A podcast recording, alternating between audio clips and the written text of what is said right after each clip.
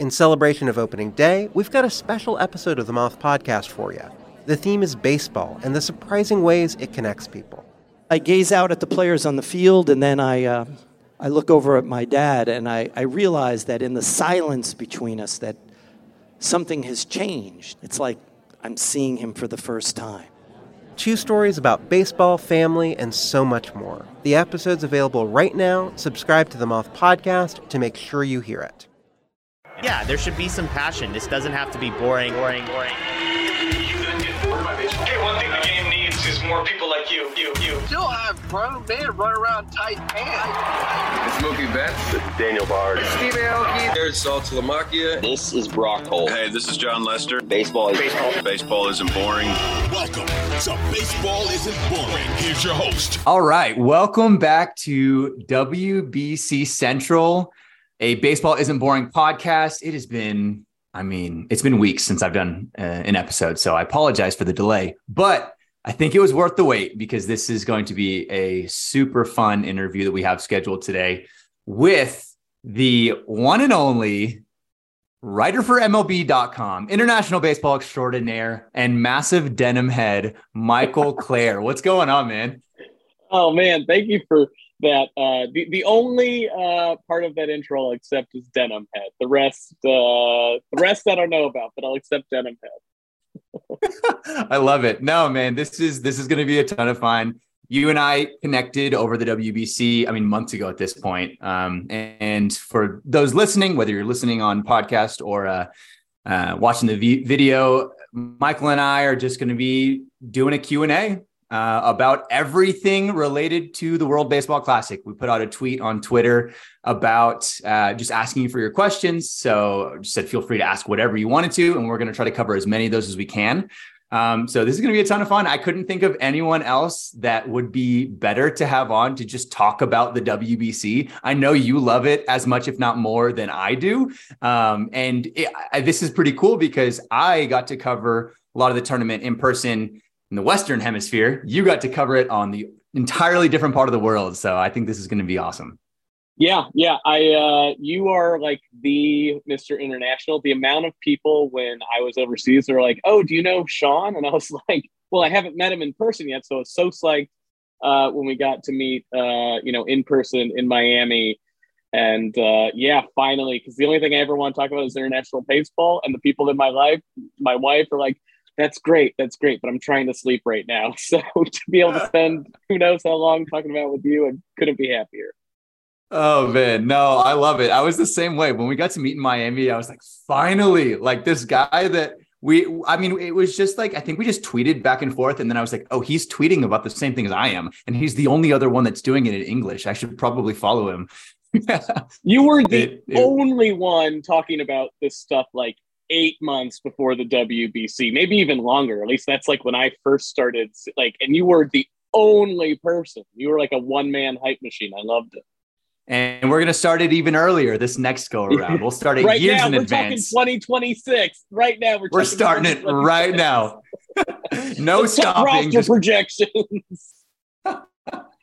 oh man, awesome. No, I this like I said, this is gonna be a ton of fun. Um, so just a little bit of housekeeping. This is WBC Central. My name is Shawn Spradling. This is Michael Clair. Um, this is a baseball isn't boring podcast. So please like, subscribe um, on all of your podcast platforms. Anywhere you listen to podcasts, you can watch my YouTube channel as well. Anywhere that you can find Baseball Isn't Boring Podcast Network is where you can find WBC Central. So do that, follow, like everything. Um, today, like I said, we're going to do just a general Q&A. We're going to talk about everything about the WBC. We had a bunch of y'all put uh, to give us some some questions that we're really excited to talk about.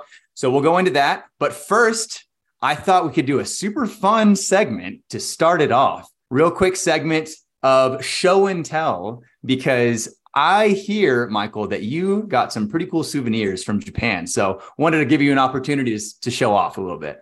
All right. Well, I'm excited to see what you, what you picked up on your travels. Uh, but I've got a couple things. I'm wearing uh, my Czech baseball hat, uh, the famous hat that Otani wore in Miami, and then sold out everywhere. So actually, this is the the pre-tournament cap. Uh, it's a little different, but uh, you know, it became like the hardest thing to get. I did an interview uh, for Japanese media wearing it once, and they were like, "You're wearing a check hat? Like, are you playing like favorites?" I was like, "No, no, like don't worry. Like Otani wore it, so it's now just fashion for the world." Um, I've got. I'm wearing a Team Japan sweatshirt, Samurai Japan. Uh, this was so. I, I I went to a store and I, I, just grabbed this real quick. I thought I was gonna be able to go back and get more, but the lines were like four or five hours. There was a uh, a lottery that you got in line for at 4 a.m. They selected at six or seven. So I never was able to get back to the store. The only reason I was able to get this is that I think when I got in line, it was just opening and I didn't speak Japanese. So I think they were just like, go ahead, you can you can take your your thing and go. Um, couple other little things because you couldn't get anything from the store there were these little uh, Japanese oh, capsule yeah. things. Uh, I did a ton of those. Um, Genda, who I really fell in love with, the shortstop, uh, I got like a little figurine of his, but he's on, on my desk. Uh, Super work. cool. But these like were the only thing that you could get without trying to like be in a lottery or pre-order like months in advance. Uh, let's see. All right, couple other things. Went to a on one of my days, my one day off. Went to a record store, picked up Tokyo street rockers. I went to a couple Japanese punk bars, and uh, I don't know, being able to just like look at, I just look at these and go, "That's who I want to be. I want to be." Oh man, Tokyo street rocker, 1981. Obviously, gotta go denim. This is uh yes, Big John made in Okayama. Big John, uh, not a not like one of the most popular ones, but I think they, they were one of the first to to do it. So these are just like classic straight leg, nothing fancy. 17 ounces though. Uh, I can send photos. The first day I wore them, they cut my legs to pieces. So uh, yeah, they they ripped them. Do they stand up, up on their uh, own? Uh, close, close. We had to hang them on something once, and they didn't drape over. They just kind of like laid there, and had to like push it down to get it to actually lay. And then this I didn't get in Tokyo, but I thought I would have to show it off. So I recently ordered a bunch of boxes of Czech baseball cards uh, to the MLB offices. And uh, the Czech team was nice enough to send a couple things. Uh, they sent a team signed baseball, which was unbelievable. That, that's at my desk at work. But then Lukáš Ercoli, who beat France in uh, in the Regensburg qualifier, that was the first win for Czech baseball in, in WBC qualifier history. Uh, he mm-hmm. sent along a little Czech jersey, uh, a little oh. signed Lukáš Ercoli. So this, the reason it's out uh, is I, I, I need to frame this. Obviously, you know, put up some photos from from WBC. Uh, but this is, uh, I don't know, like the, the crown jewel of the of the WBC uh, collection, I guess. So uh, that jersey is history right there, man. That right is there. Awesome right there. So yeah, gotta thank Lukáš. Gotta thank you know everyone with baseball Czech. Uh, so how about you? What what, what I I know it's so hard to to get stuff. The lines were always insane. Everything was sold out. Uh, what did you pick up? Yeah, uh, it was it was tough to to pick up things. This we you and I talked about this before. It once once I got to Miami, uh, which was only for the semis and the final, pretty much everything was sold out. And I also was like just starstruck by the fact that I was there. I didn't expect to actually be there in person. So I forgot to like buy any souvenirs or pick anything up. Um, but that being said, did get two things I wanted to show. The first is this. Uh, actually, no, I'll show this first. This is not a physical item per se, but it's on my phone, so I can show you for those who are uh, watching on the YouTube channel. I got a selfie with Ippei, and that was maybe my favorite picture I took the entire WBC because the story behind it was we were on the field before the Mexico Japan game in the semifinals, and everybody was just absolutely starstruck by Otani. Everybody ran up to Otani. So funny because some of the nicest people I've met were in the Japanese media, all on the field there together. Um, got to meet a lot of those uh, to the people that had come over from Japan. But once Otani came out on the field, they all shoved me out of the way, pushed to the front. They had to be right there in front of him. It was like no one mattered except for him. And that's true. No one mattered except for him in that moment. So I don't blame them. Um, but because of that, I couldn't get close to him or like Nootbaar was obviously super, super popular.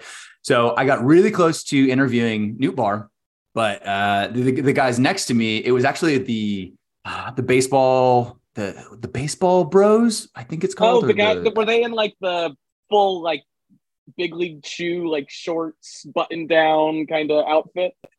Yeah, they they're the two guys that are like 20, 21 years old that just go around the country like interviewing players, asking like really funny questions. They're like pretty popular on social media. They're super nice guys. I got to meet them. But they they got to interview Nootbaar and unfortunately that was like his last interview of the day on on the field. So I was like, well, uh, who do I interview? And then I saw Ippei kind of just standing behind Nootbaar. Since he speaks English, they were able to talk to him in English. So I was like, Ippei, can can I interview you? And he like looked around. he was like, me? like you want to talk to me and so i actually got to give him like a we did like a 45 second minute interview and then i took a selfie with him so that's the selfie it was a ton of fun he was super nice he was so confused why i wanted to talk to him but then i was like yeah you're like almost as famous as Otani at this point so you deserve this uh, that's better than anything you can buy a photo with the person and Ippei who i've only heard is like amazing and yeah the amount of media attention he gets just by being the speaker for Otani, and then yeah, for him to get to speak for himself. Uh, I love that. That's so great. He's the voice of Otani. It's it's so yeah. fun. He was so nice. Um, the second thing uh, that I got there was something I didn't expect, and it was the very last game. It was during the championship. Um, it was just such a big blessing to be able to be a part of the press, um, to get to cover it in person and everything. And everybody in the press box got these WBC pins, these beautiful gold pins. Um, and it was just for me, it was so cool because it was like all of this uh, content that I created had led up to this point. We were watching the final, uh, and then they like gave us these these little gold pins that are just beautiful. I mean, it's like it's just like a gold, clean WBC logo pin. So just really thankful. It was just a cool symbol of everything that had gone on up to that point, months of like preparing and talking to people, meeting people. So those are the two things I wanted to share. It wasn't a ton. I didn't get to buy a ton of stuff, but um, you did like this before for those watching on the YouTube channel. This is from the WBC, but the shirt I'm wearing is a, is a starter T-shirt from 1998 from the uh, home run race when Mark McGwire, it says King Mac was in the uh, home run race. So there's that. That's so good. That's so good. But I gotta say, yeah, I, I was the same with that pin because it's such a simple thing, but to be like, yes, I recognize for I'm not, you know, we're we what we do is we share the stories about other people, right? Like we're not yes. the story. Um, so it's nice to you know have a little moment like, yeah, I am also I'm we're we're a part of this. We we did something all together. Like there's the worldwide baseball community, and not all of it happens on the field. So yeah, when I saw that little pen pin next to my computer at the end of the night, that was like a it was a really nice thing. So uh, yeah. yeah, I think yeah, in terms of the important stuff, you got the important stuff right there. it was just like a mission accomplished, man. Because like you said, it was maybe 10% of my stuff was me. Like there was just so much collaboration. I had so many amazing people from around the world, honestly, like reach out to help with my graphics and uh, like translate things for me. I can't speak or read Japanese, so I had to have all these people help me with things. So it was just like a moment that I was like, wow, look at all of what has happened, all of these people that have got to this point and helped me get to this point for me to even be able to be here and experience this. Just a really cool moment. So it was a ton of fun. Yeah. And I gotta say, you're you're coming about the Japanese media. Like I want to thank all of them as well. Like they were unbelievably kind. You know, not not all of them spoke English, but the ones that did came up and welcomed me and you know told me, hey, if you need help with anything, let me know. I'm there in the press conferences, stealing questions. You know, like it, it, yep. it can be very territorial, but they were nothing like everyone working was so warm and welcoming and just yeah collaborative. Everybody just you know, yeah, it was it was. That's the beauty of global baseball, right there. You know, meeting people from around the world. So it's it's just a totally different conversation when it's like everybody's here to showcase their country, their culture, their people. Like everybody was just so nice the entire time. Like every country had fans and media members that were just like excited to learn and share about each other. So I never felt like anyone was really aggressive or like I didn't even have any bad experiences with anyone. Honestly, it was great. Yeah, same, same. It was a, it's a pretty magical thing. The fact that yeah, both of us can say that. I, am not sure how often that that happens. So yeah, for sure. And last thing on your hat, that was one of my favorite storylines of the WBC two. Uh, just like this was this was when Otani became uh, glo- it truly global. Like the fact that he wore a hat that is like had no reason to be as popular as it is, but the fact that he just wore it or ate a bag of Funyuns. Just yeah. the, once he touches something, it turns to gold, and it's it was so fun to see that happen. So when you wear that, I always think about that. and it's great because he like you know I don't know him, but we saw the like respect that Team Japan had for Team Czech. Like they were, and it was the same with the fans. You know, they respected the effort and the love that they brought to baseball. And so, yeah, Otani's going to wear a Czech Republic hat because he respected that team. And, you know, he met with Andre Satoria and they, you know, exchanged gifts. Like it was, uh, it was, a, it was a pretty great moment for, for global baseball. Just people, just the globe in general. It doesn't have to be about oh, baseball. Yeah. Just, just a good moment around the world. Ah, it's beautiful. That 2023 WBC will go down in history as one of my favorite baseball moments ever. But with that, let's go ahead and jump into the q&a because we got a ton of questions and i want to try to get to them as as many of them as possible. So we'll start out with like a really deep hard hitting one um, that's probably the most important of all the questions so far so i'll pose this to you. From daniel underscore woodrow on twitter. Why hasn't actual real life harry ford been knighted yet? Uh, one that's the most important question. Um, i can tell you that we have people embedded with the British government asking that question right now. Uh, I imagine they were too busy with the, the king's actual coronation, uh, but I assume it's like number three on Britain's to do list right now. So um, I would say I, so. I, yeah, yeah. Sean, you have a take?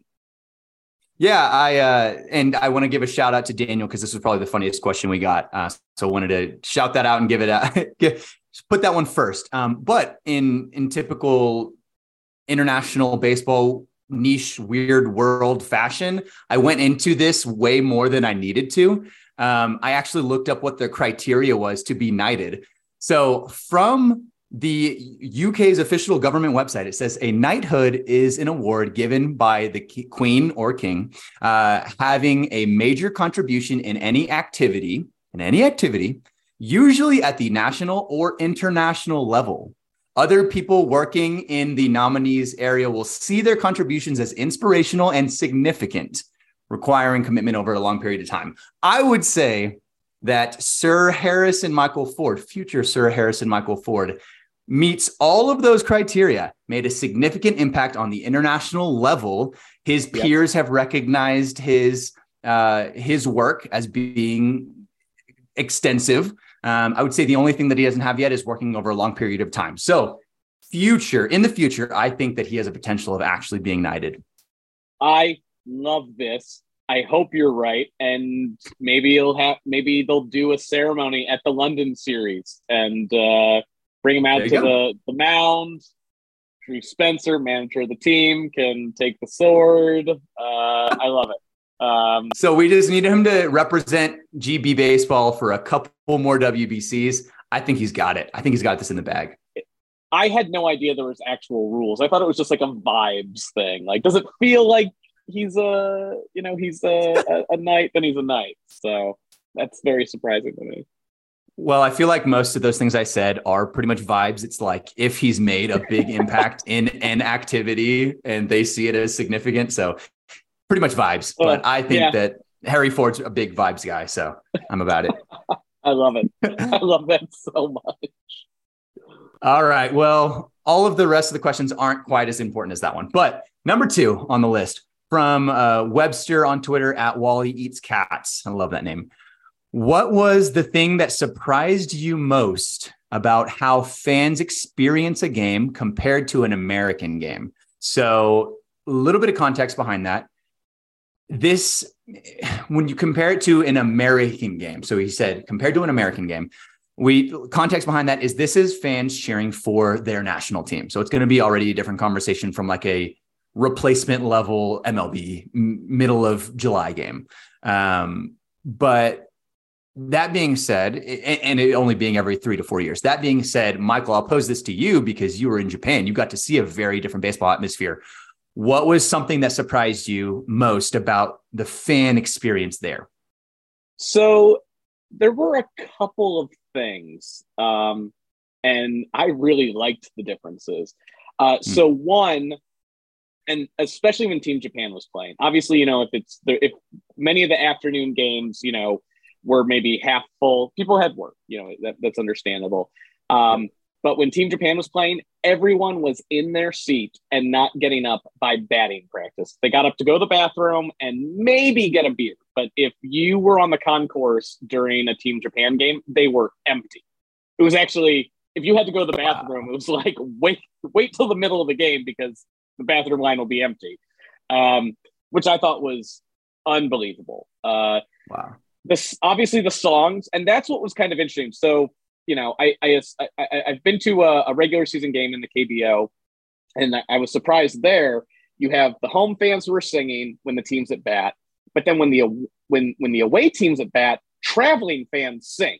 I assumed it was all home fans the whole time. So at the mm-hmm. WBC, though, when you're playing countries that don't usually sing, you would have lots of songs when Team Japan was at bat, and then it would be pretty silent when the mm-hmm. opposition was at bat because there's not you know pre-programmed music. It's it's all from what the fans bring. And it's not that the away fans didn't have atmosphere. It's just i think 200 or so people traveled from czech. That's unbelievable. That's a huge cheering group. But compared to you know the tokyo dome that's kind of small. So it, it did get kind of quiet for the opposition. Um, but then Team Japan would come up and it would be the loudest thing with the songs and the horns. And I still can't get Munetaka Murakami's song out of my head. It's my absolute favorite. And then the, the other thing I just really loved was, you know, the way we just kind of talked about, uh, the Japanese fans really loved, eh, they just love baseball. If they, they would cheer for the opposition um, when they would do something well, they would cheer for the opposition when they finished their batting practice and cheer them off the field. And uh, you know, for Team Czech and Team Australia when they weren't playing uh, Japan, they were rooting for them. I remember sitting there and, and seeing a group of Japanese fans sitting with the Czech fans and, you know, screaming, you know, Chesko, Chesko, Chesko the whole time. Or um, when uh, when Team Australia was playing and uh, Tim Kennelly, the team captain's daughter, was screaming, Let's go, yes. daddy. A bunch of Japanese oh. fans started shouting, Let's go, daddy. It was it was great. And it was I, fantastic. You know, I, it was so heartwarming. And you don't often see at an American ball game groups of fans cheering for who you're not a fan of. You might not boo them, but you're probably not going to cheer. And that that's probably the number one thing that stood out to me was was in mm-hmm. Japan the amount of cheering the opposition would get just as like a sign of respect for baseball. It, it kind of felt like. Absolutely. I think you hit the nail on the head right there. I was about to say that as well.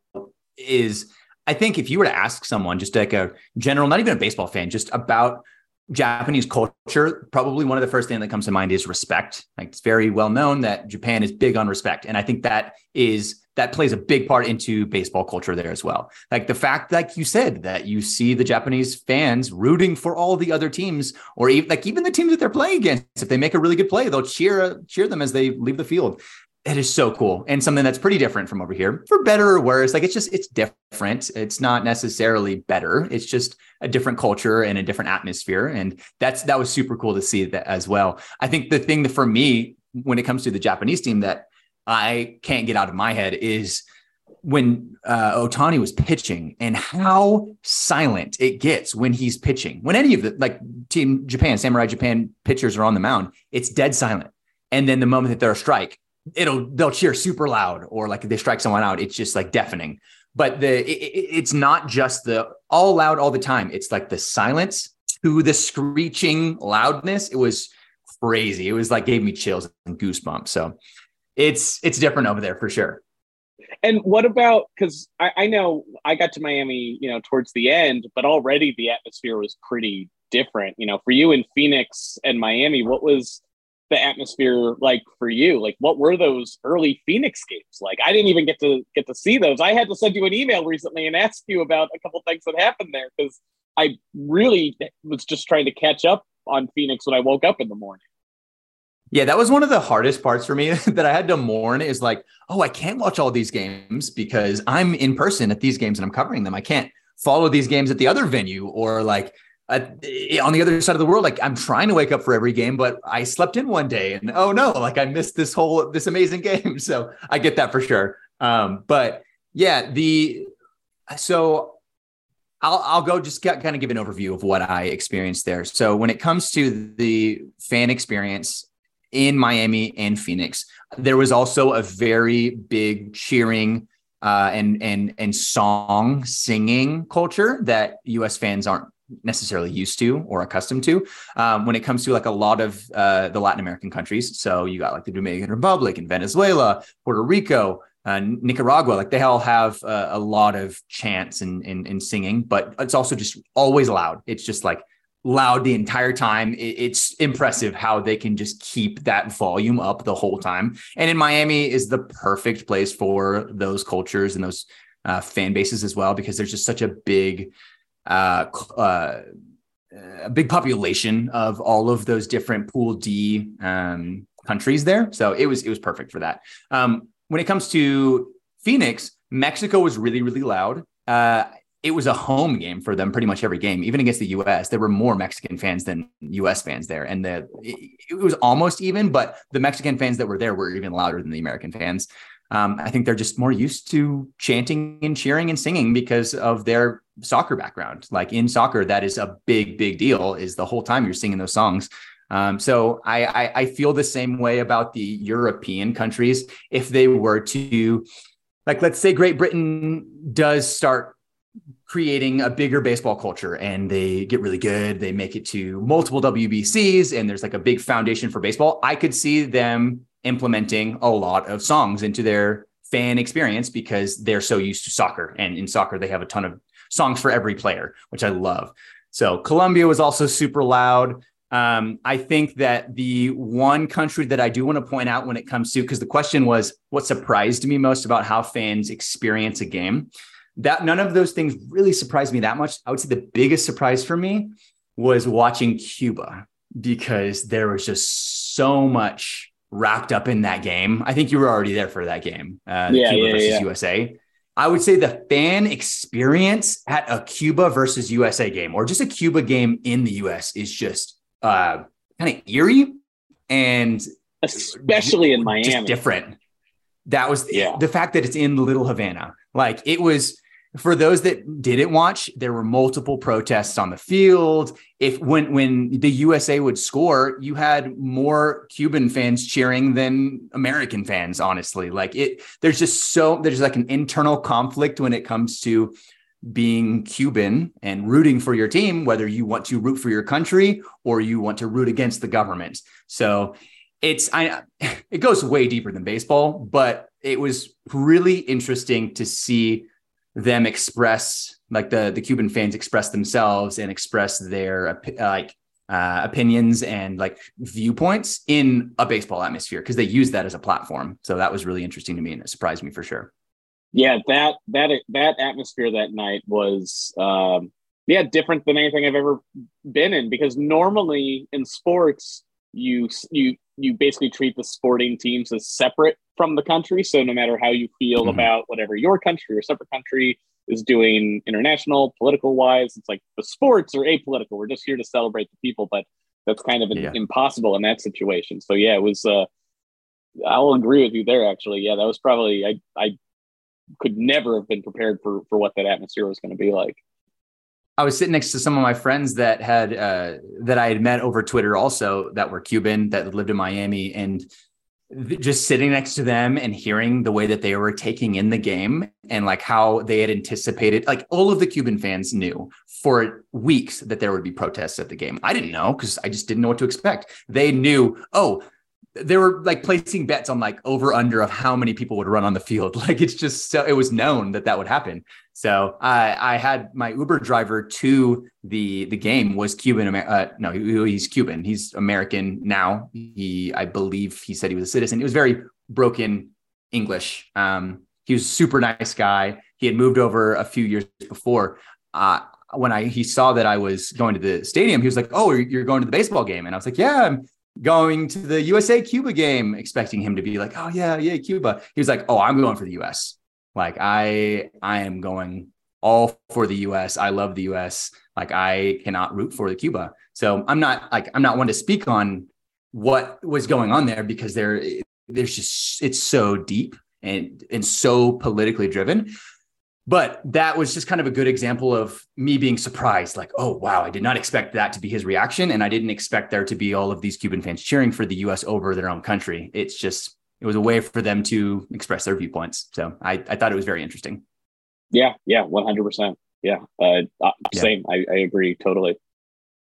Definitely surprised me but uh, it, I would say that all of the cultures that we got to see, all of the different baseball atmospheres and cultures was it was just so fun to see them all mix together and and mingle.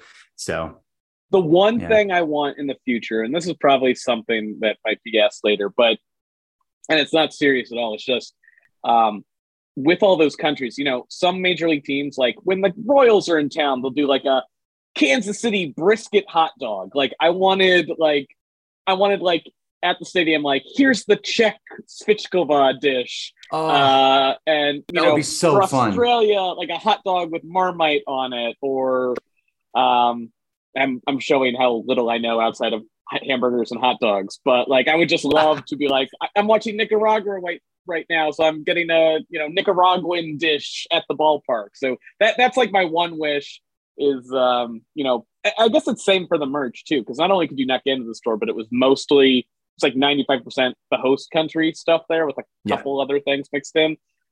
Two wishes, special weird special food from around the world, and then you know, I'm there. I want to get hats from it. My dream is to have hats from all the countries. So uh, yeah.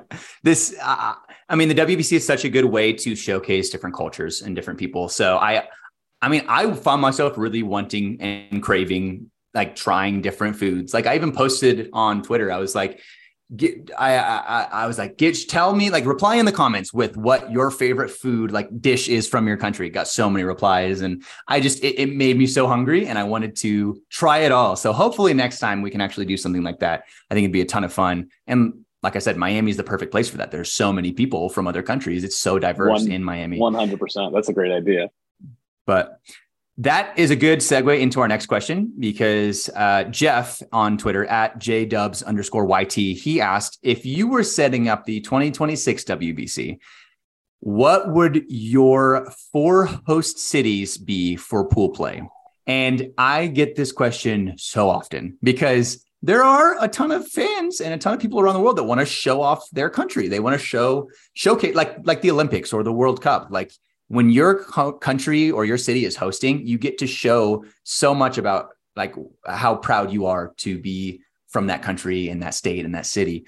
So, um, little context behind this as well. I think that um, so in the past, it's mostly been four cities for the pools, and then for the most part, the last round or two has been in the same city. I think in 2006 or 2009, there were more than four. It was even more widespread. And then the last, there was like I think the semifinals were in maybe San Diego, and then the final was in LA or something like that. But we'll just set it at if there are four, if there are four host cities, what would you want those four to be in 2026? All right, I've gone first twice, so I'm going to make you go first on this one. Uh, well, I really think this through.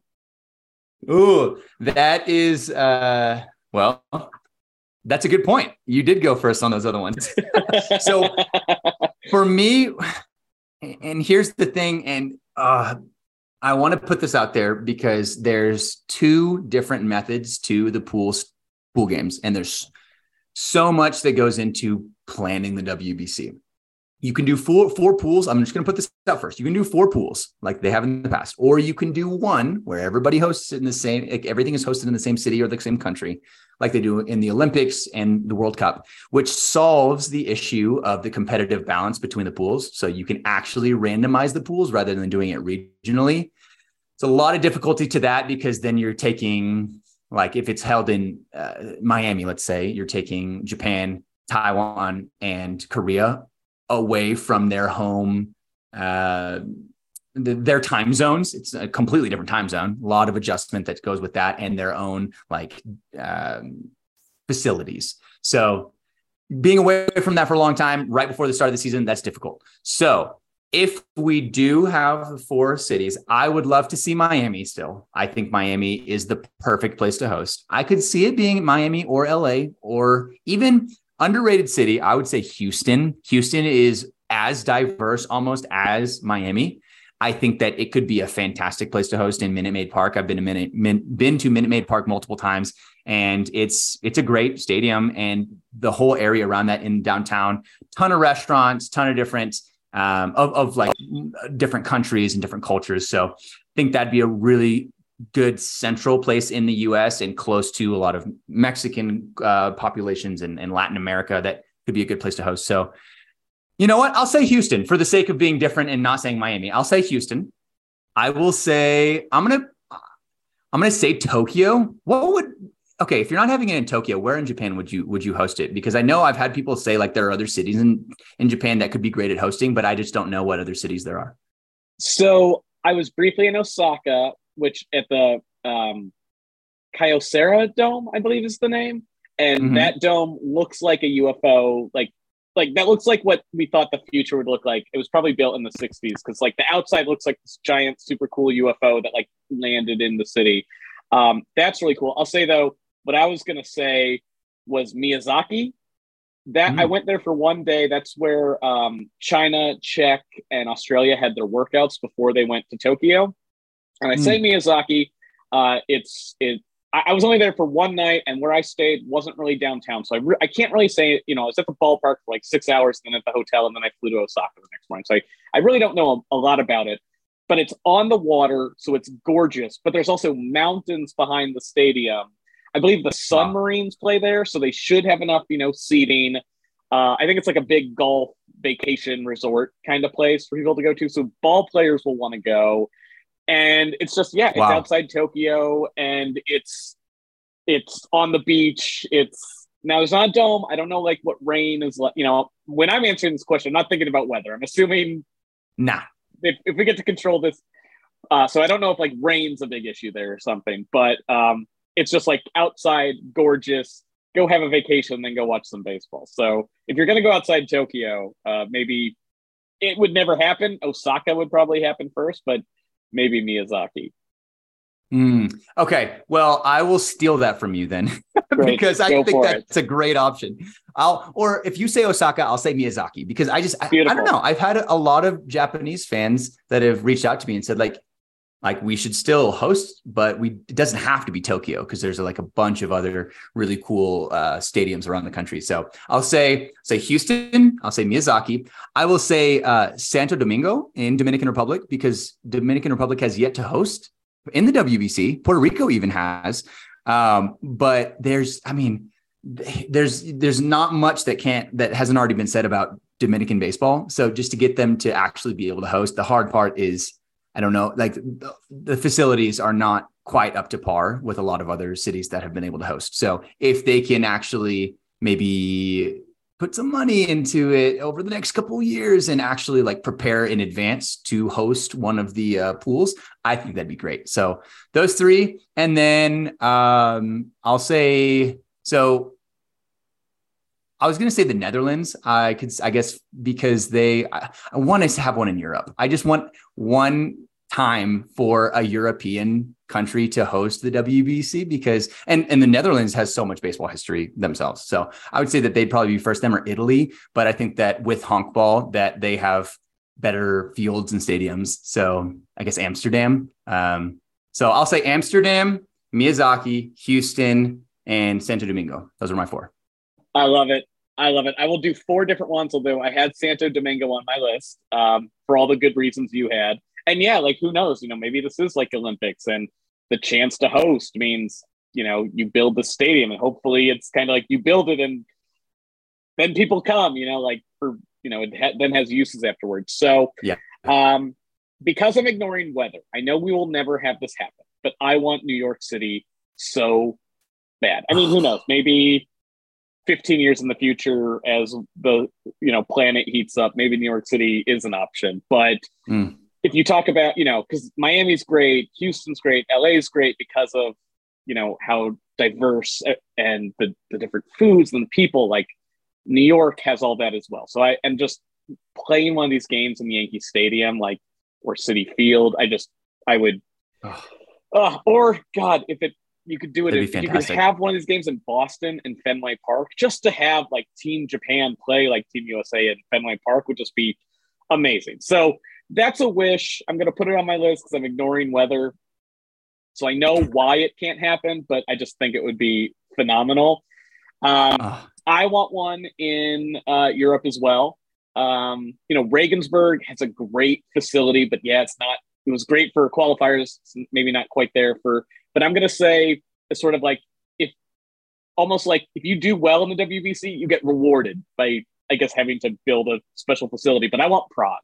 Um, I know some of the better baseball facilities are in Brno in Czech Republic, but Prague and granted, maybe Brno's really beautiful. I only spent a half day in Brno. I didn't really get to see it.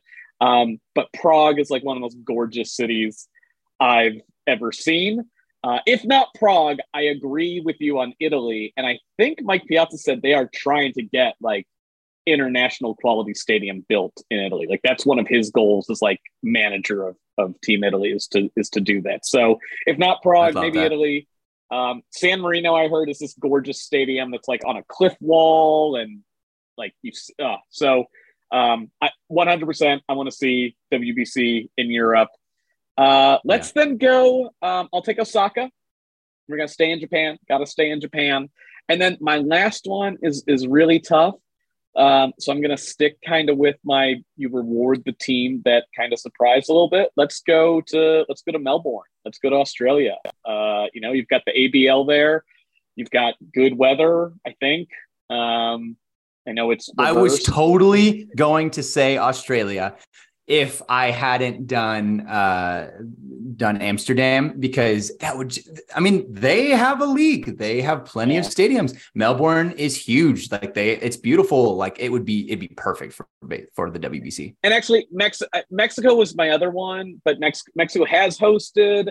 I do Yeah. think they should host more, but as we just saw from Mexico City, it's that is a that is a, a tough ballpark, like you know, because that that elevation. Uh, so I'd love more in Mex. I would love love love more in Mexico. Like one of my dreams is if MLB expands, that Mexico is one of the countries to get a team. Um, so You're a yeah, man like- after my own heart. I have posted about that so many times. Every time it's like Fox, uh, like uh, MLB Fox Sport post, like where where should they expand to next? Or like MLB is like, where should we? Well, what should the next expansion be? I'm always like Monterrey or Mexico City.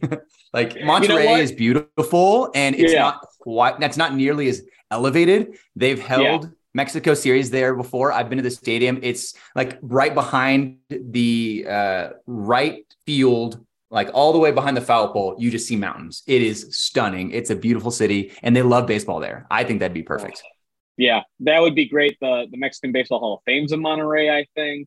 Uh, that would be so. It's a lot If closer not- to, to Texas too, so it's just Yeah. easier for uh, like teams to fly. That's true. If you do Monterrey and Houston, like you know, that's uh, as, as two of the pools. Like that's that's not bad. I'll say one possibility: Montreal. There's a stadium. I assume they haven't torn it down. There's a stadium there that's the size, just updated a little bit, and it's ready to go. That's perfect. That could be dome. perfect. Yeah. So you don't have to worry about how cold it is in Montreal in March.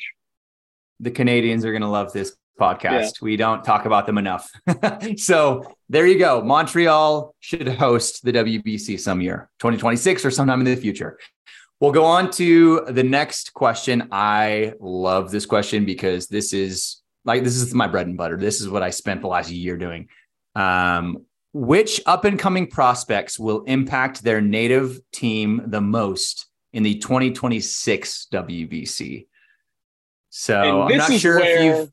Yeah, this is. I, I, I have a couple of answers, but this is where I was like, you know what? I'm gonna let Shawn just go because he's done like the hard research here. Uh, I only know a couple names. Um, I wonder if you'll you'll have any of them. Uh, obviously, it's not a prospect, but Jazz Chisholm on Team GB. Uh, if he plays, that immediately transforms uh, Team oh, Great yeah. Britain. Um, then uh, one is uh, for for uh, Czech Republic.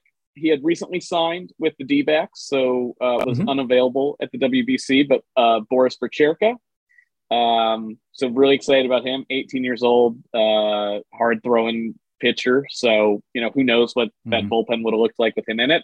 And then this would be for the qualifiers, and I'm going to mispronounce his name, but for France, Ben Cure Curve, Ben Couvre, C O V R E U R. He's 15 years old. I think he's like six, six, six, seven, throwing 88 already. Um, he's on the Montpellier Barracudas. 30 strikeouts in 19 innings. You know, walks are a little high, ERA is a little high, but again, he's 15 years old playing men in the French Division One baseball league. Uh, there are some teams interested in him. Um, and just give a little teaser. Uh, I've got a story on him coming in the next couple weeks. So if you want to know more about that pitcher who I recently was turned on to, uh, there will be that story uh, coming up.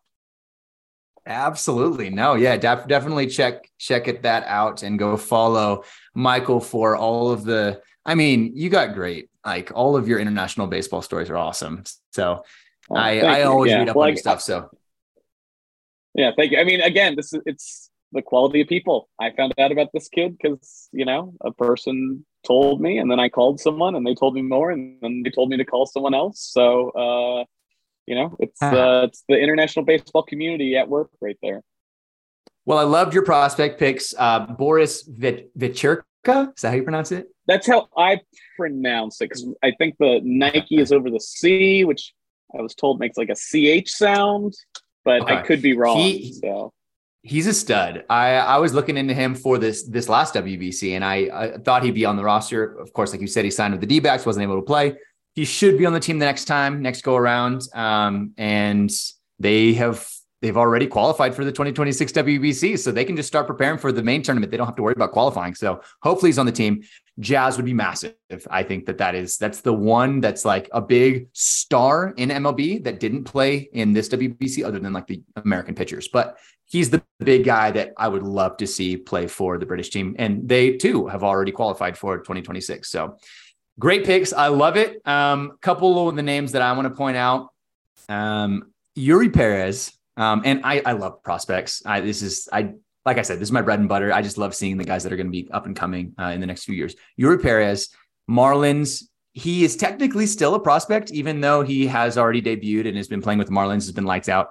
Um, I want to see him pitch for the Dominican Republic so bad. They lost out a lot of their on a lot of their top pitchers uh, with this WBC, Framber Valdez, Luis Castillo, um, guys like that. So I think that he would be I think by 2026, he's has the potential of being one of the best pitchers in the game. He's a freakish athlete. He's tall, lanky, throws super hard. Um, I think he could, if not be their ace, at least one of their in the rotation. Eury Perez, definitely name to look out for. Marcelo Mayer is American born, but his family is Mexican. He's the top prospect for the Red Sox. I think you're a Red Sox fan, right? Uh, I am.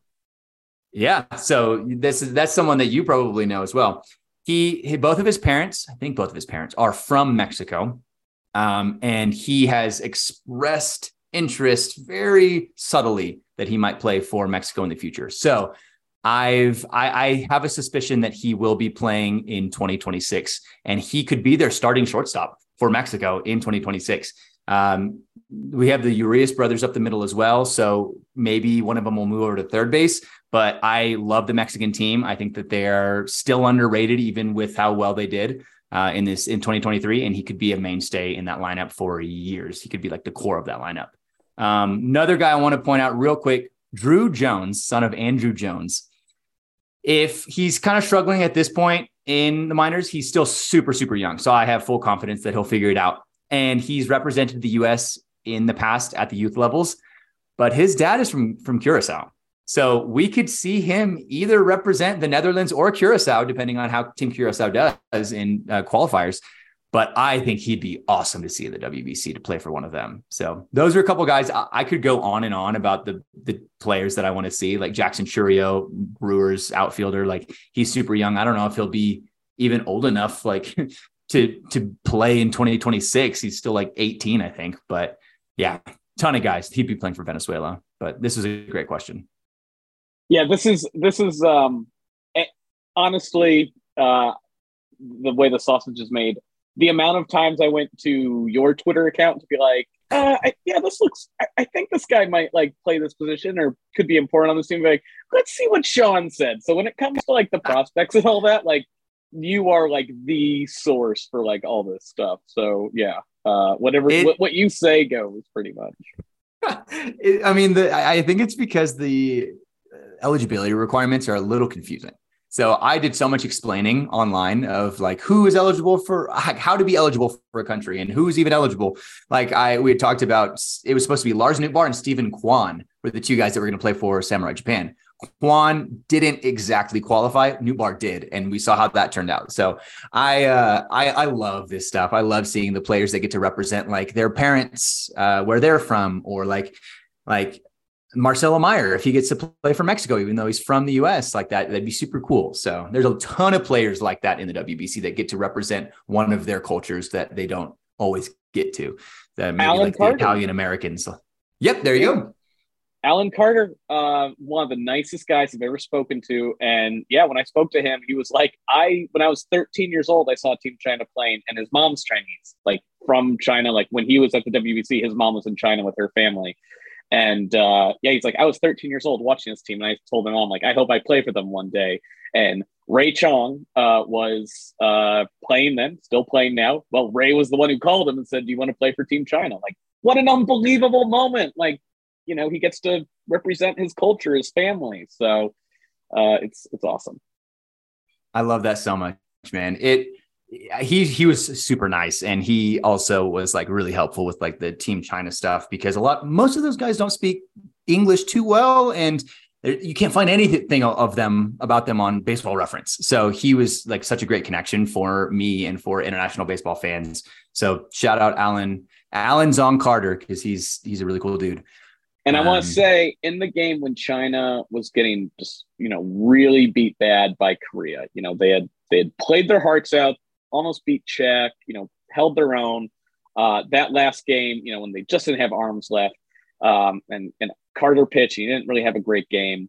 He was on the top step of the dugout, cheering every out, every batter for his team. Um, you know, it, it, it's hard not to be a fan of that guy. If you watched him or spoken to him. Um, just yeah, one of the one of the, the great people in the game. That's fantastic. Yeah, he's he's great. He's a great dude. I last thing on that as well is when they played against the Czech. Um, I didn't know when I saw this matchup that there was history behind it, but uh, him versus Marek Chlup when he struck out Marek Chlup, they are two D2 studs. Like they are two names that like D2 baseball fans know very, very well. And apparently their teams are pretty big rivals and don't like each other. And they've had like fights in the past. so for the very small niche group of like D2 baseball fans, they loved that matchup. So I shout out to both of them. I both of them are great guys, but Alan Alan got the uh, dub on that one. He struck him out. Wow, I had no idea about that. Uh, what I do have sitting next to me uh, is a Marek Chlup uh, game used bat Regensburg uh, check card. I, I like. I, That's I love, beautiful. I love insert cards, but I, I don't know what to do with them because they don't fit in anything. So yeah. they just kind of sit on my desk. But yeah. Uh, oh man. Uh, I had That's no a great card. Uh, I, I, had I can't believe uh, Carter and, and Chlup had a had a history. That's so cool. I love it. I yeah, someone DM'd me and was like, yeah, they've like played against each other and their teams have have some history. So didn't look too much farther into it into what the history was because it was in the middle of the tournament, but sounded like it was a lot of fun for the fans of both of those universities they went to. Um, but yeah, we'll go on to the next question. This is a group of questions. I kind of put them all together because there's like three or four questions that were very similar. So the questions are: uh, Would do you think WBC qualifiers should expand to more countries? Which we kind of already answered. What changes in the next or future WBCs would you like to implement? What changes do you think the WBC needs the most? Uh, do you think that it's time to let WBC groups be decided by lot, uh, like lotteries? So basically, what changes, and should there be any changes to the way that the groups are divvied out? Those are. I'll let you really go on this good- one first. yeah, because I'm, I'm like, those are really good questions. Those are also the questions everyone organizing the tournament asks and tries. and that's why I'm letting you go first. um, like I love the, the idea of you know, i- i- as long as we're going to have four cities across the globe host. Unfortunately, I think you do have to, you know, kind of regionalize them. Um, Yep. Which I know competitively is a little strange, but at the same time, you know, we have the AL East, and that's a harder division than the AL Central right now. So I don't hate True. that too much. I think it also, you know, um, it's it's nice for uh, you know Korean fans. It's closer for Korean fans to get to Japan, right? To see Korea Japan also a historic matchup than if I'm not sure how it would have where Korea would have gone, but let's say for example, like Korea would have gone to um, you know, Miami. Well, you know, maybe there's not a huge Korean population there. I'm, I'm sure there is because it's Miami and there's a huge population of, of, of every culture there. But um, I, I Yeah. don't hate uh, how the pools have been set up. Uh, Yeah. What I would change, and I don't know how to fix this, but it's pitching. It all comes down to pitching. How do you get the pitchers there? How do you keep them healthy? How do you let the teams let the pitchers there? And that's where it comes down to the, the pitch count. But when you're in these tournaments where one game winner take all, and you know, Pavel Chadim of you know, Team Czech, the manager said, if it wasn't for pitch count, our pitchers stay in the game. And maybe the outcome is different, but we had no choice but to go to a reliever. I don't know how you do it because it, it, in a way, it makes it fair. In a way, it means you have to have a, a deep bullpen. Um, that just makes it like part of roster construction is you need a ton of pitchers. But at the same time, um, if one guy, you know, like if, if, if a guy doesn't have a major league career, right, and wants to throw, you know, and is having the most amazing start ever and wants to go 120, wh- why not? But I don't know how you fix Yeah. that. So I have no, all I know is I want pitching to change, but there's a reason why it has only ever been slightly modified in the four times this tournament's been hosted is because people smarter than me who run this tournament have thought about it and talked to people and this is the most elegant solution they have so um, the other change and i do think will as this starts to spread around the world it's the pitch clock. But right now mlb american baseball is the only thing with a pitch clock. Uh, you can't unilaterally force every nation to play with a pitch clock. But you know when you're watching some of these games and they're going three and a half four over four hours and you look at how crisp major league is this season I think it's only a matter of time before the pitch clock just is the standard around the world. So how about you? Now Yeah. you've got the you've got the hard, hard, impossible questions to answer. yeah, no, I, I think you're right about the pitch clock is we can't change that until these leagues are actually have already implemented that at their own. Otherwise, we're just throwing them into a totally different style of pace, like pace of play that they're not used to throughout the whole season. So I'm, I'm sure at one point, NPB, KBO, CPBL, LMB, like they'll all implement the, the pitch clock at one point once they see it is successful in MLB. And at that point, we can do that. But until then, probably not. Um, I, I mean, when I was thinking about this question, the biggest thing that came up for me was pitching. Like that is the biggest issue that we, and I will say the question didn't say, what is your solution? It just said, what would you fix? So you don't have to have an answer, Michael. That's okay. I am not going to have an answer either, because, like you said, there are people way smarter than us that that's their job to figure that out. so, um, yeah, I think that we had an increased level and talent of pitching in this WBC. And I think we've seen a slight increase every WBC.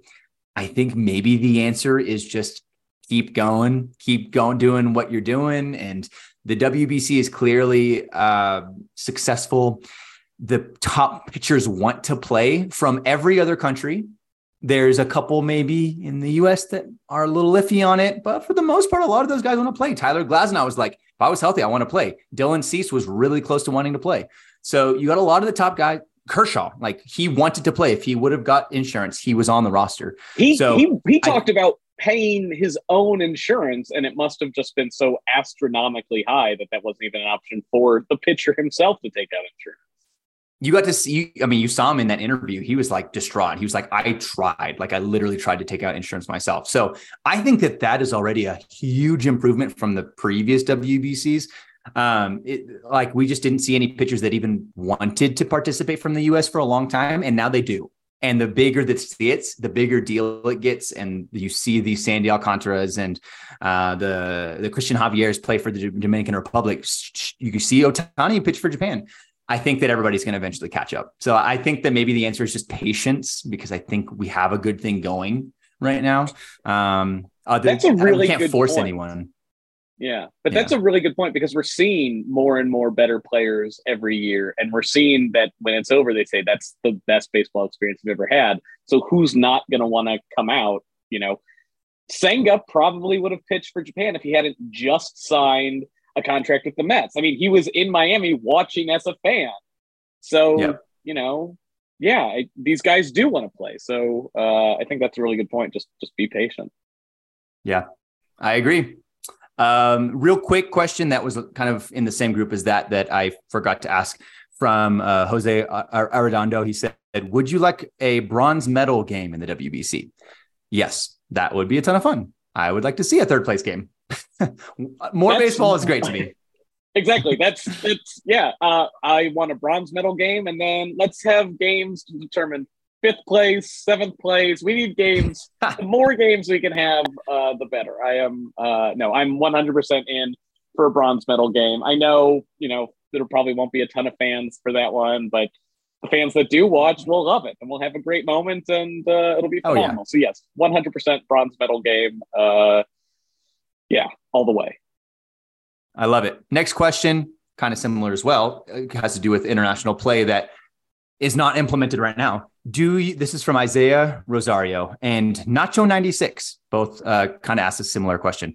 Do you like the idea of mid season international friendlies, like an international break in soccer, like how soccer does it? Uh, how how there is a week off and we could see national teams face each other. Oh, he's just saying like how they take a week off in soccer. And then Nacho 96 said, and what about the idea of an international series, like a best out of five or seven? I can take this one quickly because I think that, yes, absolutely. I would love to see that. And actually, Morosi and I talked about this briefly. Like, I think there is a potential that that could happen someday.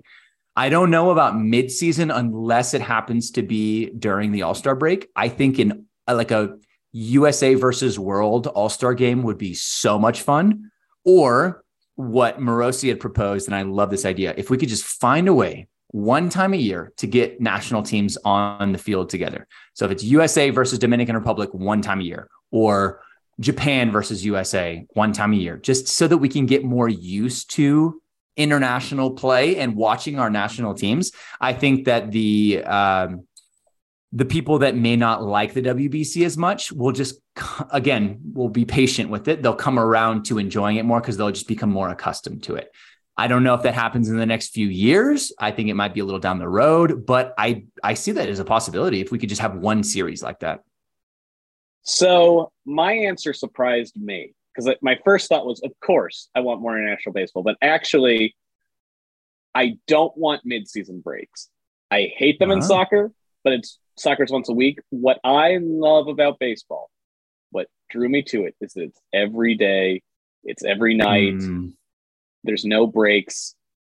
So the thought of preseason, postseason, and the other thing is when there's like a tournament, like there are people that watch, you know, England play like San Marino in a friendly. but a lot of people don't. And the even the players themselves are just kind of like getting their work in, or they're a young prospect trying to break in. Imagining taking a break from the regular season baseball for like a I don't know, a friendly, like it would be fun to watch because I love international baseball and I love seeing small countries. So, like, you know, US plays Italy or something, and that's not a small country, but Mhm. you know, but as a friendly that then doesn't matter. Like, I think if Mhm. anything, it would. I, I want to see these national teams more. I don't think that's the way to make me get into them more. I think if anything, it's publicized the Pan American Games, the European Championships, you know, the, the the the tournaments that exist for these national teams, make those a bigger deal. Um, now, do I want an international break for the World Baseball Classic?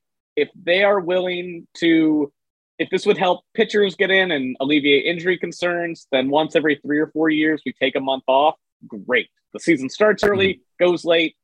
Fine. I'm totally down for that. Um, but I don't want to break up the schedule. Uh, but yeah, if we can have international games all through the winter and and the, the spring and the fall, I'm all for that. Uh, and then in terms of a series, I I like this one game you're done. It makes it a little different because you know you watch baseball. It's a series. You you know you watch every night, but you're like, I just want my team to win two out of three games, and they you know there's something fun about you got to be on it. And if your pitcher has a bad game, sorry, but maybe the final best of three. But I do like I do like that weird things happen and you get weird upsets. And in 2009, when the Netherlands upset the Dominican, does that happen if they're playing a best of five, best of seven? Probably not. Mm. Especially, you know, these these smaller nations maybe have one great pitcher and a great reliever, but you're gonna, you know, it just I think you lose a little of the magic that you get. And to me, it's okay because it's a special tournament and it's this specific kind of thing. You get one game. Um, but again, if at the end of the day, does that get us more international baseball games? Then, then sure. And then give it to me and I won't complain and I'll take my five and seven game series and it'll be great.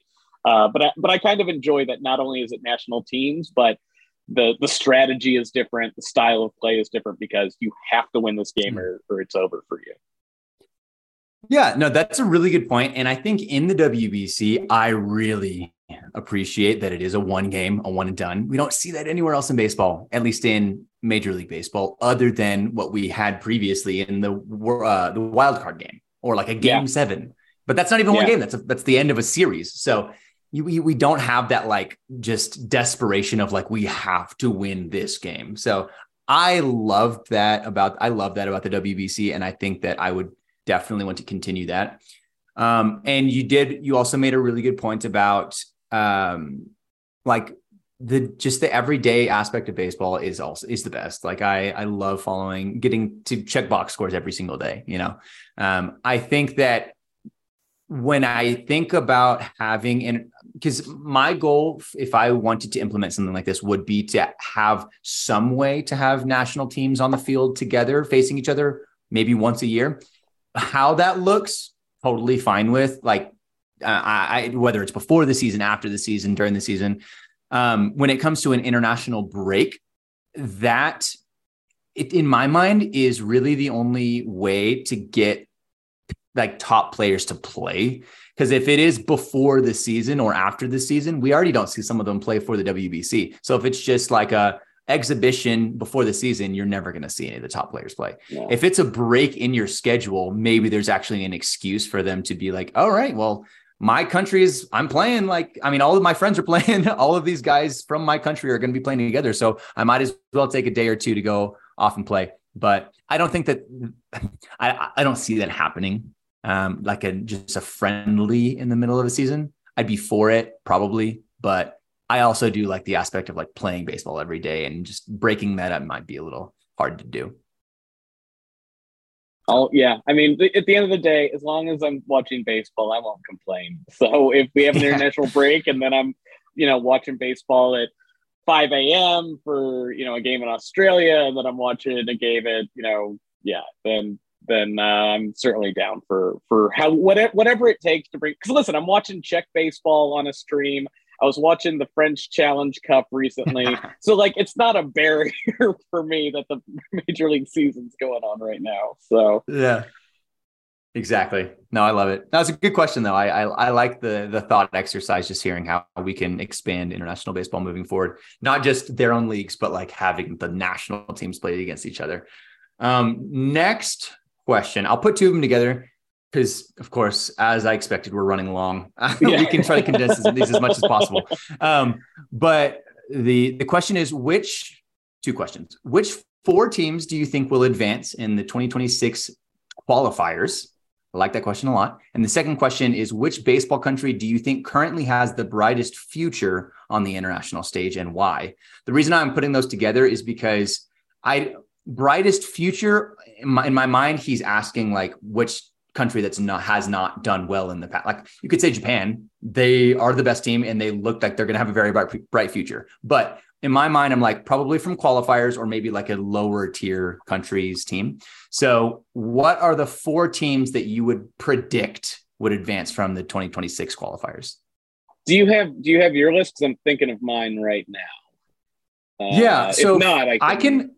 No, no, I can. I can go ahead and go over a few because I think that in my the ones that come to mind first are I think Brazil has a very good chance. They've made it to the WBC in the past and uh, they have some really good players, homegrown. Um, it's just the hard part is getting the USA born players because those guys are in the MLB systems. If we can get those guys to continue to, so like Bo Bichette's not going to be able to play. He he would play right. in the WBC. He's he he if they qualify, but he wouldn't be able to play in qualifiers.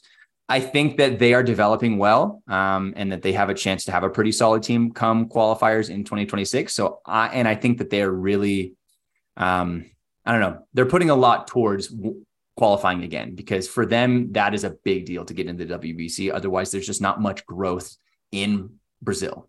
So I'm going to say Brazil. I'm going to say Taiwan. I think that they're stacked and they're going to be better than pretty much any other team because they're going to have all of their players from CPBL, I'm sure. Um, they shouldn't yeah. have had to requalify. Yeah they did so well i forgot entirely that they had to requalify because like in my head it's like of course taiwan's in. So yeah. Yeah at the expense of of czech. The czech czech made it and then uh who and uh cuba cuba somehow came from 0 and 2 and came back and because of these different points they uh they made it they don't have to requalify. So it's like teams like that that just like I'm, I'm so happy that the Czech Republic qualified, but because of that, China has to requalify. Or I'm so happy that Cuba it was able to beat it out and like have a great run at the end of that pool. But now Taiwan has to requalify. So there always has to be one team that loses out. I think that Taiwan is just so much better than pretty much any of the other qualifying teams. They shouldn't have had to requalify. Yeah, I, I was shocked. I was because I was yeah when when it came through that they all finished two and two and like the tiebreakers had to be used. I was like, they they yeah. think what like yeah so i think that's that's very smart so i'm going to say those two. I'm going to say brazil uh, and taiwan. I'm going to say curacao because they are really pushing to have their own team. Uh, interesting. Okay yeah, yeah yeah. Yeah it's it's going to if they do end up having their own team that's going to hurt team netherlands because a lot of their top players are from curacao. Um, and they, the Fed, the Curacao Federation, Baseball Federation, has been pretty adamant that they're going to try to actually enter in qualifiers and compete on their own uh, separately. So I think if they get to, they have a lot of players in MLB organizations from Curacao. So I'm going to say them three, and then the fourth one, I'll say, uh, I'll say Germany. Like they did pretty well. I thought that they were going to be able to qualify um, in in 2023 or 2022, but um, I don't know. I don't know how baseball looks right now, like after following the WBC. But I can imagine that they can get a good team together again. They had a really good team, but the the Czech Cinderella run just beat them out. So that those are those are great picks right there. Um, Germany's one of mine.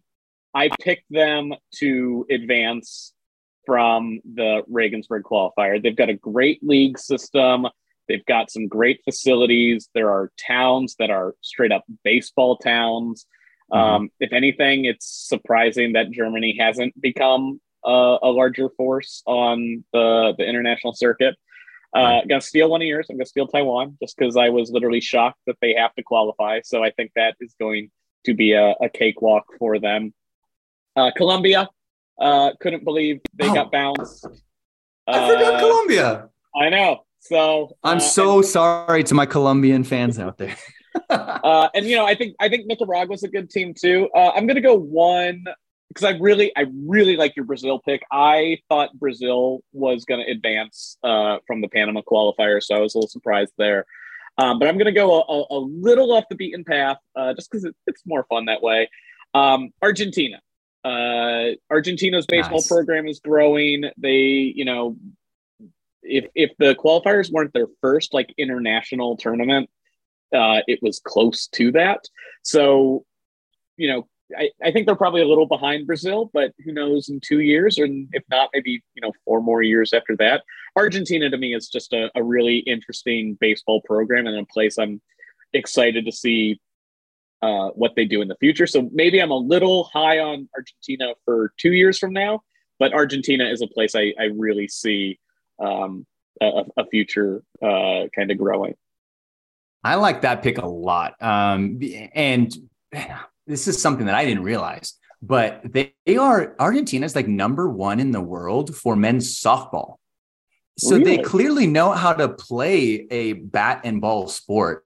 If that they can get some of those players to translate over to baseball, that could be that could be huge. Maybe they could actually have some really good homegrown success. Um, real quick, other teams I want to point out, yeah, Colombia and Nicaragua should both qualified. They both have the talent to. There's too many teams that should qualify, honestly.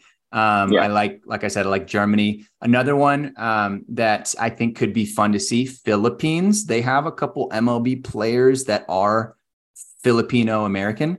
So if we got to see them in the WBC, I think that'd be great. Hard part is I don't know how many of those players would be able to play for them in the qualifiers. Um, so that'd be a great team. And uh, yeah, I really like the Argentina pick. That's that's a ton of fun. Yeah. So speaking of softball, um, I recently talked to Jimmy Jensen. Uh, he he's a chief operating officer, baseball jobs overseas. He's playing in Czech right now, but he's played seven different countries. But he went to New Zealand. One of his things is trying to grow the game. He went to New Zealand and he said New Zealand's really interesting because they're so good at softball. So like the swings in New Zealand are pretty good. But he's a he's a pitcher. He's the pitching coach for Austria. Um, so he was like working with the pitching. He's like, the pitching is what is there's not a lot because Mm. they're used to throwing underhand. So like teaching them the overhand baseball, the swings were solid. It's the pitching that is, you know, way behind. He's got to kind of catch up a little bit. So I thought that was That's uh, so interesting. Yeah, his his one year there. That's kind of what what he learned. Yeah, that, I mean, my guess is that it's probably the same with Argentina. Then they they got the swings. They know how to they know how to hit the ball, but um, yeah, hopefully they can develop some pitchers. I think. Ooh, I'm blanking on his name. Cuban pitcher for Yenier Cano, uh, relief pitcher for the Orioles that's breaking out this year. Cuban, he is eligible for Argentina because I think he played baseball there and lived there for a few years after uh, leaving Cuba. So that would be a ton of fun to see an arm like that pitch for them because he's, I mean, Oh, he's man. lights out one of the best relievers in baseball this year. Yeah, if can you imagine if Argentina wins a qualifier and yeah, they get a major league player on their roster, that would be that'd be unbelievable. That'd be great. Especially a pitcher who is just like dominating the majors right now.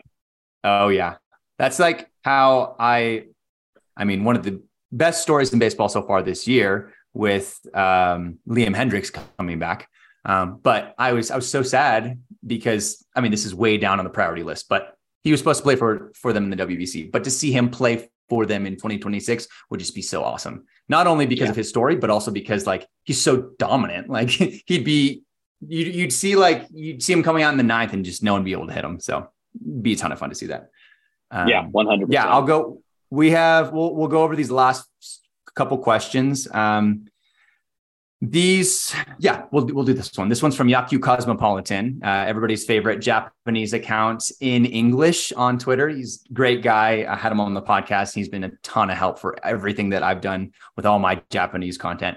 So he asked for both of us, uh, what is a challenge uh, that you faced covering the tournament that most fans may not realize? And then he said, for him, getting because he covered it in Japan as well. For for him, getting home at midnight every day, then getting up early to head back to the stadium again for a week was exhausting, but 110% worth it. So uh, I think I know what I'll say for this, but Michael, what is a challenge that you faced covering the tournament that most fans may not realize? All right, so I'll do two. My first is his. Um, Yeah. It is not a complaint because I consider it one of the best weeks of my life, and it was worth it, and it was a dream come true. But it was hard. I I kept telling people like I just need like a breather. It felt like you know when you're in like a basketball game and you're like, please, coach, just like give me like a minute on the bench. And I know I'm just sitting there writing, but it being there at like 9 8 39 in the morning for pregame workouts and interviews cover the game write the game story cover the next pregame interviews cover the game write the story get home midnight 1 a.m the amount of room service i ordered at 2 in the morning uh, and then was back at the park at 9 that was it was exhausting it was great i loved it but it, it Yep. was uh, it was a grind um, it, there's a reason why I was mostly eating Japanese snack food and gaining weight while I was covering this tournament. So, uh, and then the the second, it's it's the language barrier, and um, everyone is very Mm. helpful. There are translators, but um, it's it's just difficult. It's difficult not to just be able to go up to someone and talk to them. I speak very little Spanish. I can speak kind of enough to say, you know, introduce myself and ask, "Can you speak English?" or and you know um, if you're if you can speak english conversationally but maybe you're not comfortable without a translator um, which is totally fine it's just then we have to you know find someone who can translate so um, it's really just it it's uh, it's it's just an it's an interesting challenge that Yeah. um, navigating that was just a, a, a little more difficult um, in the press conferences in japan and and, and and in miami as well you would wear like a headset for people who don't know you'd wear a headset and there would be a simultaneous translation. So the guy's up on the podium speaking, and you're wearing headphones listening, and the person is trying to translate the words into your head as the other person is talking. It is an Yeah. Imagine having that job. I Yeah. don't understand how they did it at all because you are listening and talking at the same time, and also other languages like English. The way like grammar is in English is not the same as in other languages, so you're having to like listen and then try and flip it back. So I know something had to have been lost in the translation, and what that is, I, you know, I'll never be able to know. But um, that was one of the challenges, and uh, I think you know, I'm KK was one of the main translators uh, in Japan. I thanked him every day because it, it, that was a hard job, and without him, I couldn't have done my job at all. Uh, same for the people in Miami. Uh, I didn't speak to them personally, but um, that that was the just how difficult. When when I tried to do Team Japan interviews, I had to specify like especially set them up for when one of the two translators with the team could be available to be with me while I tried to talk to all the players, and they have their own jobs, not just being like my personal like you know valet to help with this stuff. So um, still great, still unbelievable. Uh, I just wish I was a polyglot and spoke five or six languages, and then I wouldn't have to worry about any of this. How about you? I I mean, those are both like spot on. I experienced the exact same thing. Like as Yakyu Cosmopolitan said, and as as you said, waking up early, going to bed past midnight every single night was exhausting. It was so worth it, but uh, because we'd waited for it for so long, and it was just the most fun tournament ever. But it was exhausting. It was a lot in the body, and I definitely gained weight. So don't feel alone in that. a lot of snack food. Thank God. Um, yes. I um the language barrier was really interesting. I think that so m- one of my biggest goals on Twitter was to be able to help bridge that and thank the Lord that there is Google Translate right on the tweets of everything that is tweeted. So that's a huge help. But I mean, it's it's just the reality of life in other countries. Like it's it's very difficult to be able to communicate with people from other countries, and it gave me such an appreciation for not only like the guy that translates in real time from Japanese or Spanish to English to Spanish to Japanese, like all just in every which way, but also like the players that come over to the U.S. that are not native English speakers, because we kind of had that flipped around for the first time in our in my baseball experience so the first time I've ever had like the majority of non-English speaking communication. So for example, like all of the Japanese media, but then also all of the teams pretty much in pool D and pool C were uh, Spanish speaking. Like there are very the English speaking countries are a minority in baseball. Obviously, the US is huge, and so that's a big part of it in MLB. But um, for the most part, other countries speak Spanish or Japanese or Korean or Czech or uh, or Italian. So um, that was a very interesting for me, uh, very interesting experience. And I, honestly, it was kind of fun is to be able to grow and like learn just the reality of like how other fans and media members do sports in like internationally in different countries. Um, and see, the last thing for me is just figuring out my schedule was difficult with having a full-time job because this my job was not to cover the WBC, but I was covering the WBC as if it was my full-time job. so I was working from 7 a.m. until four in the afternoon. And then while doing baseball on the side, and then from four in the afternoon until 2 a.m., I was doing baseball. And then I'd wake up at three or four to watch the games in Japan and Korea and then continue doing that. So I, I've given my wife a shout out every single time I talk about this because she's just like the biggest supporter and like this is like what you're doing. You're doing like this is if you're gonna do this, do it all the way. Like you, you're this is what you want to do. And and I eventually want this to be my job. So we're doing this we're doing this all the way. So she was a huge supporter in that. And I it was hard to manage, but again, 110% worth it. I that is man, applause, applause, man. That is that is I, I was tired from doing it and I didn't have yeah a, a second job I was doing at the same time. So uh, unreal and uh, yeah, whatever support you got from your like cheers to her as well. So uh, yeah, unreal. Yeah, we all thank you too for, for, for doing it because yeah, you you were the source for a lot of information for a lot of people.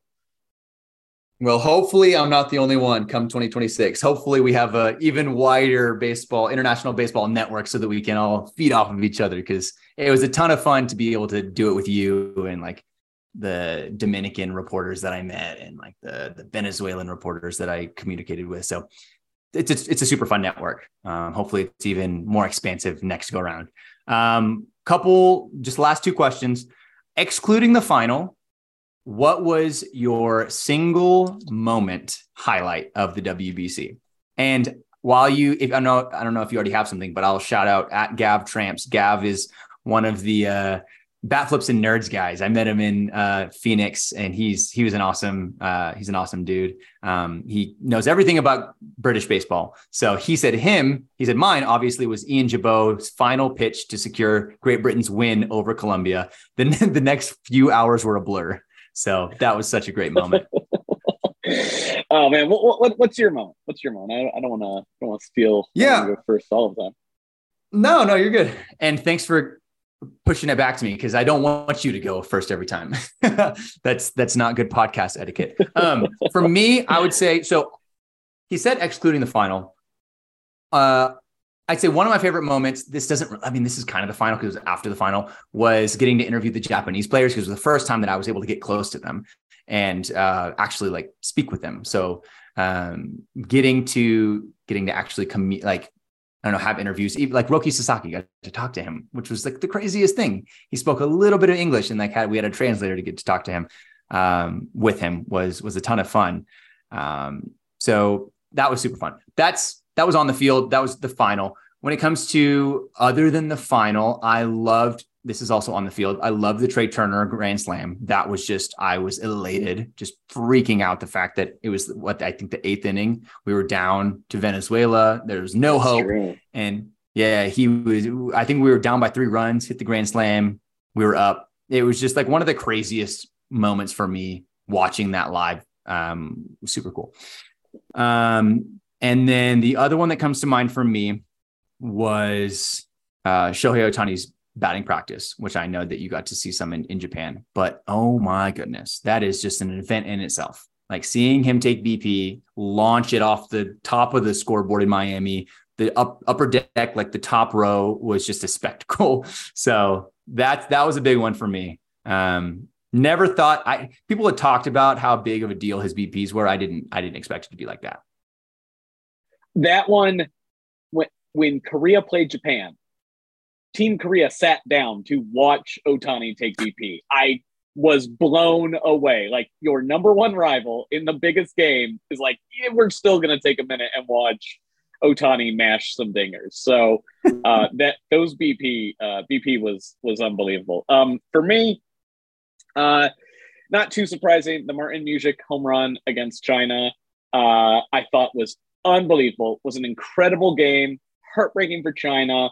Uh, unbelievable for Czech. It confirmed their place in 2026, which is huge mm-hmm. for that program because they had come so close so many times, Olympics and qualifiers, and and for Mužík to hit that, he is the caretaker of the Hluboká field uh, that has a castle mm. in the background. Um, so like he's he's baseball all day long. He he he manages that field. So and then his mom was there, and his mom became kind of an internet celebrity because she's sobbing behind home plate.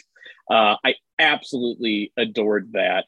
Uh, when Roki Sasaki, after he hit Willi Escala unchecked, when he met him the next day to apologize for hitting him with a 102 mile per hour fastball uh, and and brought him a bag of uh, two bags of Japanese candy.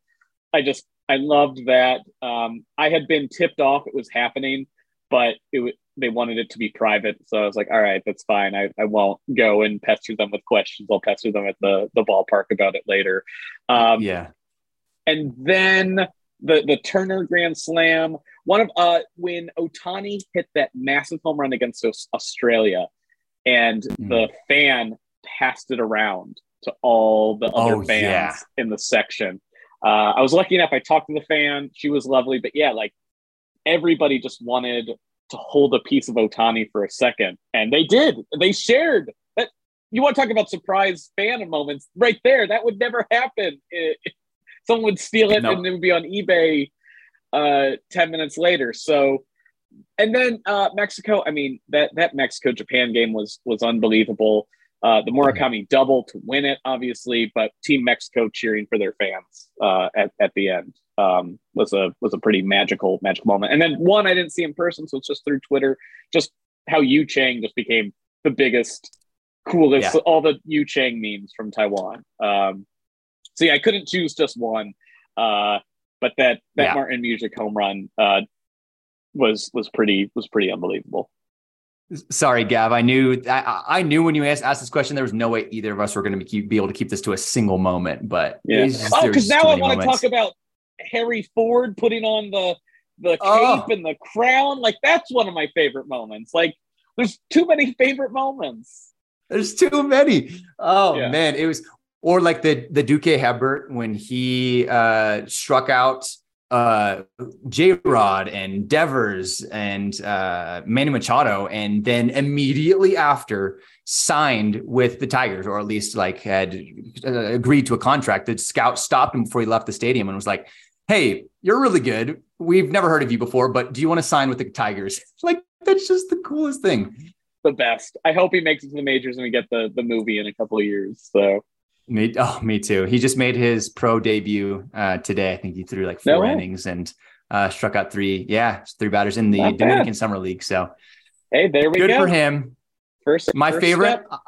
I'll say also my favorite interview I did throughout the entire WBC was with Shugo Maki. That was after the final as well, uh, right before the Roki Sasaki one.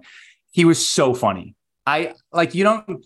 It's hard to get humor or like personality when it's they speak an entirely different language but talking to him, I he didn't doesn't speak great English. I asked him if he wanted to, and he was like, "Yeah, great, I'll try." And I was like, I was just so thankful he'd even wanted to try. And I went up to him and I was like, "Hey, what are you feeling? Like winning the WBC? What what are you feeling right now?" and he was like, "Uh, thank you." and then we just both laughed. Uh, and I just asked him a couple more questions. We had a translator, and just every question he answered was like so funny, and he, you could just tell he's like such a jokester. Um, it's just really nice, and it like blew up on some YouTube channel. Like they took my video, I guess, and like it has like a couple million views now, and everybody's just talking about how funny it is. Um, so I I would love to meet him again someday. I don't know how that would ever even be possible, but he's he's so funny. It was such a funny interview. One day, but, I have faith. I have faith you'll cross this path again. I think so. I hope so. Last question. It's an easy answer, I think, for me at least. Uh, will you? This is this is from the one and only Baseball Stat CZ. Will you come to watch European Championships in September? For me, my answer is I would love to. Uh, don't know if I have the funds for that right now, but if someone wants to uh, help out on that, I'd love to go. That being said, I don't know how likely it is. But Michael, what about you? Not positive. I'm hoping to be covering at least some of them. So, um, breaking news. We'll, we'll see. We'll see. Uh, Rumor, at least. Yeah. Um, I if I won't if I'm not there, I will be calling people and watching the games uh, from the U.S. and doing you know whatever coverage I can. Uh, so cro- crossing every finger. Um, but uh, yeah, I the European Championships are going to be huge. The fact that they're in Prague this year, and we've already seen how Czech baseball has exploded. The amount of Japanese fans that have gone to games, and um, we're just seeing how WBC just helps these programs explode. And so to kind of capitalize on that is perfect, perfect timing. So I'm crossing every finger and toe in my body. I'm not positive, uh, but I'm, I'm, I'm hoping against all hope that uh, I, I can make it out there. Well, I know we would all love to see you there, love to see you covered in person. Regardless, I have no doubt that you'll be tweeting about it, whether there or here from the US. So that is that's not Cup. a doubt in my mind. Champions Cup is tomorrow. Recording on Monday. Tuesday, Champions Cup Club International Baseball starts. So yes, uh, we got to dive into that now. That's gonna be fantastic. Um, yeah, man, this is this is great. That's all the questions that we wanted to cover. Uh, thank you so much to all of everyone that submitted your questions. Hopefully, we answered everything. Uh, I put on Twitter. I was like, I promise to answer it. I don't know if it'll be intelligent or not, but I at least promise you'll get an answer. So hopefully we answered most if not all of the questions. Um, michael this was awesome. Like this is exactly what i wanted it to be. Just so fun to talk about the wbc with you. So uh, if is right. there anything yeah. last any last words or anything you want to plug? Uh god the only last words is baseball's global. Um, wherever you are there's baseball. Go find it. Um, and if, if you have a cool story let us know because we love it. Um, and for absolutely. me absolutely. uh, MLB.com, uh, World Baseball Classic actually.com is still where international baseball stories are going. Um, you know, we tend to run, you know, I ran one on Jimmy Jensen this morning. I've got a couple coming up. Uh, one that's interesting is on Bhutan baseball. So uh, for a plug, yeah. just go go go check uh, go check out MLB.com or, or WorldBaseballClassic.com. And uh, the more the more. And where can it, we follow you? Oh, uh, I'm on Twitter at Michael S. Clair uh, no E on Clair. And that's Perfect. that's me. So, so yeah, we got World amazing. Baseball Classic website. Definitely go check out all his stuff and his personal Twitter on MLB website, wherever, everywhere. Just go go read it all and consume it all because they're all great stories. Uh, Shawn, this is this is amazing. Uh, I yeah, I'm I'm sure all my family and friends are happy. I'm not bothering them about international baseball for a couple hours. So uh, thank you so much because it's been a it's been an absolute blast to to talk WBC with you for for a little while.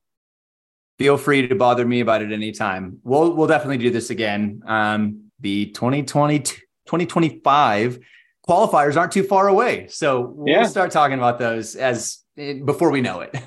yeah, they're coming up. They're coming up. Teams are, you know, planning their rosters out right now. Pan American games or European Championships yep. are end of September. Pan American games are October, I think. Um, I know baseball jobs overseas is going down and is got a couple like friendlies against like Argentina and stuff while they while they get ready. We've got Baseball United, two teams. We got a team in Pakistan, Let's a go. team in, in India. Like this thing's only getting bigger, man. This is awesome.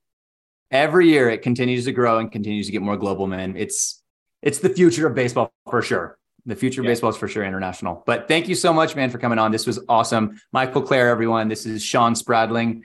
Um, yeah, go follow, like, subscribe, WBC Central on the Baseball Isn't Boring Podcast Network. Spotify, Apple, Audacy, you, my YouTube channel. My Twitter is at Shawn underscore Spradling, just all the places. So let us know if you have any other questions. Feel free to reach out to us anytime, bug us in our DMs. We love it. so, uh, yeah, that's it. Y'all have a great day or morning or night or whenever you're listening to this. Talk to you later.